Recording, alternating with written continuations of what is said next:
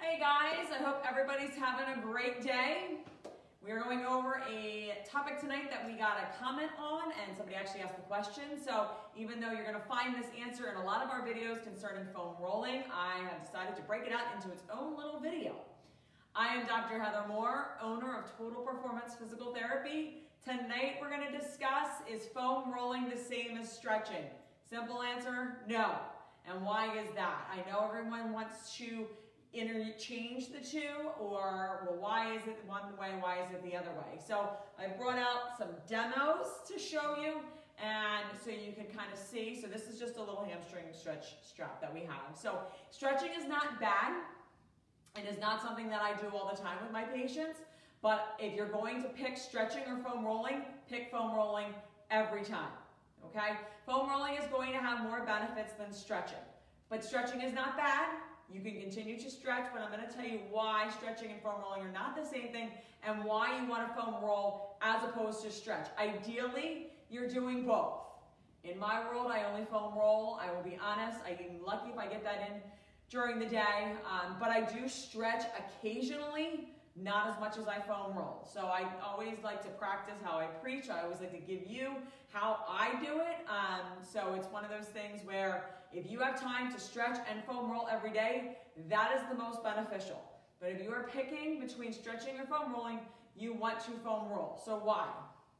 So when you exercise, when you sit for long periods of time, you're going to develop knots. And what we're going to tie a knot into this little apparatus here. So what happens is when you tie a knot in a muscle, okay, and knots can form at any time, at any place in a muscle. So it's not something that you are going to specifically notice happening. It's not something that you have to do a really intense workout to happen.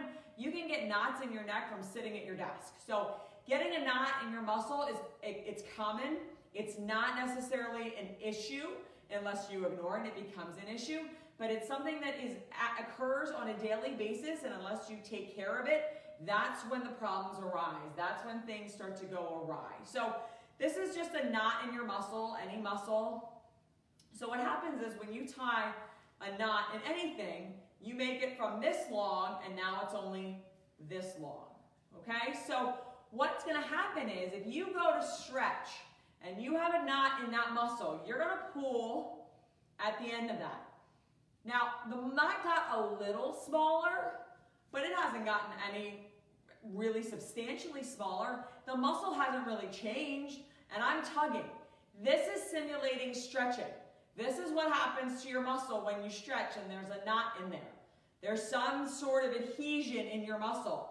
This is the adhesion right here. Something's not allowing it to go any further. And no matter how hard I pull, and I'm pretty strong, nothing is going to allow this this band to go any further.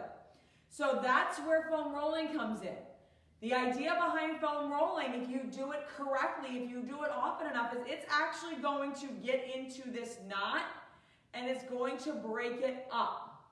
And it's going to allow this knot to go back to its normal length. So that way when you stretch, you are able to stretch the muscle as long as it's able to stretch. You're not going to be inhibited and you're not going to be shortened because there's a knot in the string that doesn't allow you to stretch any further. So if you pull, if you stretch hard enough, this is when tears start to happen. Because if I were to pull on this with all my might, what would happen is this knot would never go away, but the ends would start to tear. It would start to tear here and it would start to tear here. So that's what happens. Like if you get somebody to help you with a hamstring stretch, which we see all the time, and I see a lot of injuries from, if you get somebody to push your leg back so you can stretch your hamstring just a little further, you wind up tearing at this, at this um, juncture right here. You wind up tearing the ends of the knots. And that, or the, yeah, the ends of the knots. And that actually further damages your muscle. So if you're stretching a muscle that's completely knotted up and you're pushing and you're stretching, and a lot of times when people are stretching, they push through some severe pain, which you should never do. You might not, you might encounter some pain when you're foam rolling, and I'm gonna go through that in just a minute, but you should never feel pain when you're stretching. You should never put, push the point of like, oh my gosh, that hurts so bad, but I've got to hold it. If you're getting pain when you're stretching, you're tearing something. Stop. It's not okay. All right?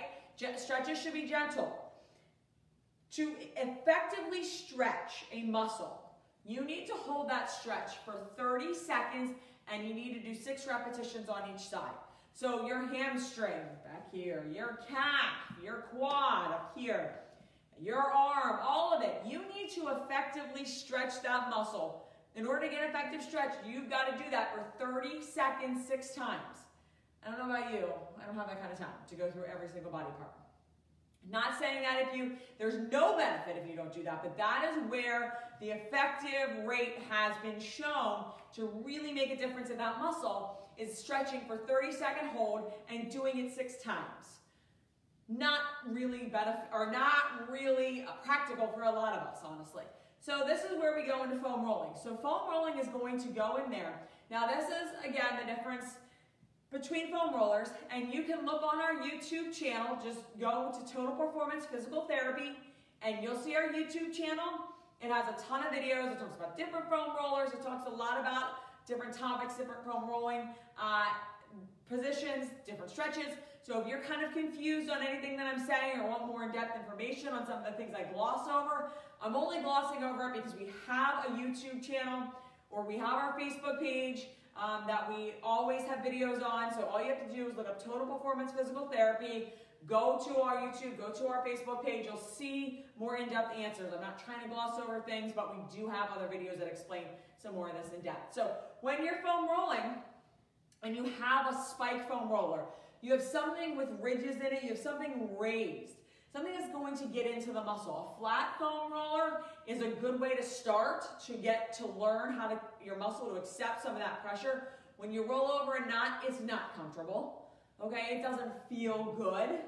But when you have a flat roller, it allows you to accept some of that weight onto that knot until you can get up into a uh, spike roller.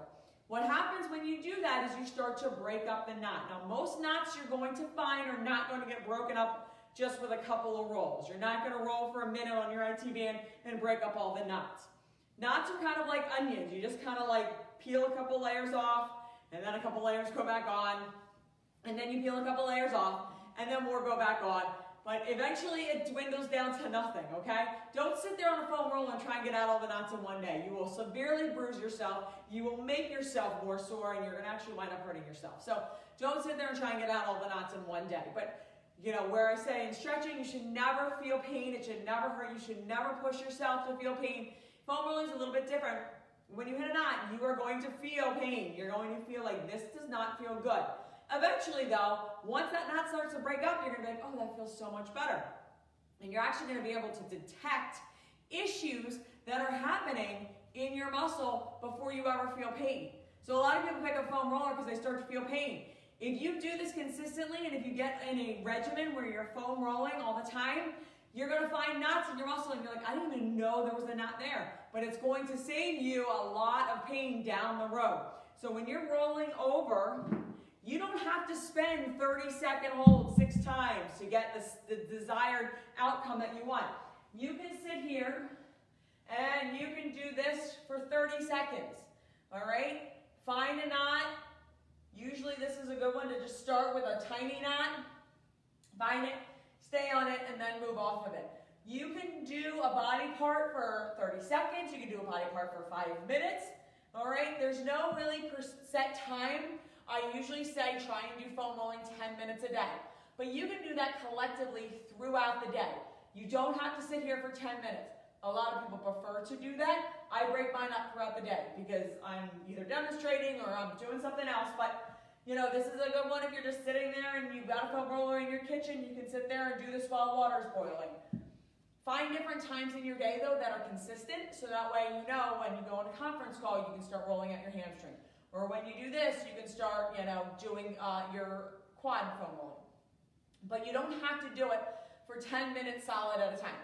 And that's the great thing about foam rolling also, is that you just get on it 30 seconds to a minute and you're gonna break up some, some things up. And it's very, very, very good to make sure that you are cleansing your body of those knots, or as many of those knots as you can every day. Do you foam roll after or before? I usually say after, but honestly, if you're choosing, uh, before because that's when you have the time, then do it before. Don't skip it because you're like, I don't have time after. I, I can't do it. If you need to do it before, do it before. That's, again, the nice thing about foam rolling. With stretching, you want your muscles a little bit warmer before you start to stretch. With foam rolling, you can hop on it right out of bed. I don't know many people that do that because it does hurt sometimes. So it's not something that feels great, but you don't have to have that warm up period in order to be able to foam roll. So long answer short, uh, is foam rolling the same as stretching? No, foam rolling is way more beneficial than stretching. If you're picking between the two, choose foam rolling. If you want maximum benefit, you foam roll and you stretch. Once you get those knots out, you want to make sure they stay out and you want to get in some nice stretches. If you or someone you know is experiencing pain and wants a free consultation with a doctor of physical therapy, all you have to do is call our office at 215-997-9898 and we'd be happy to get you in. Thanks and have a good night.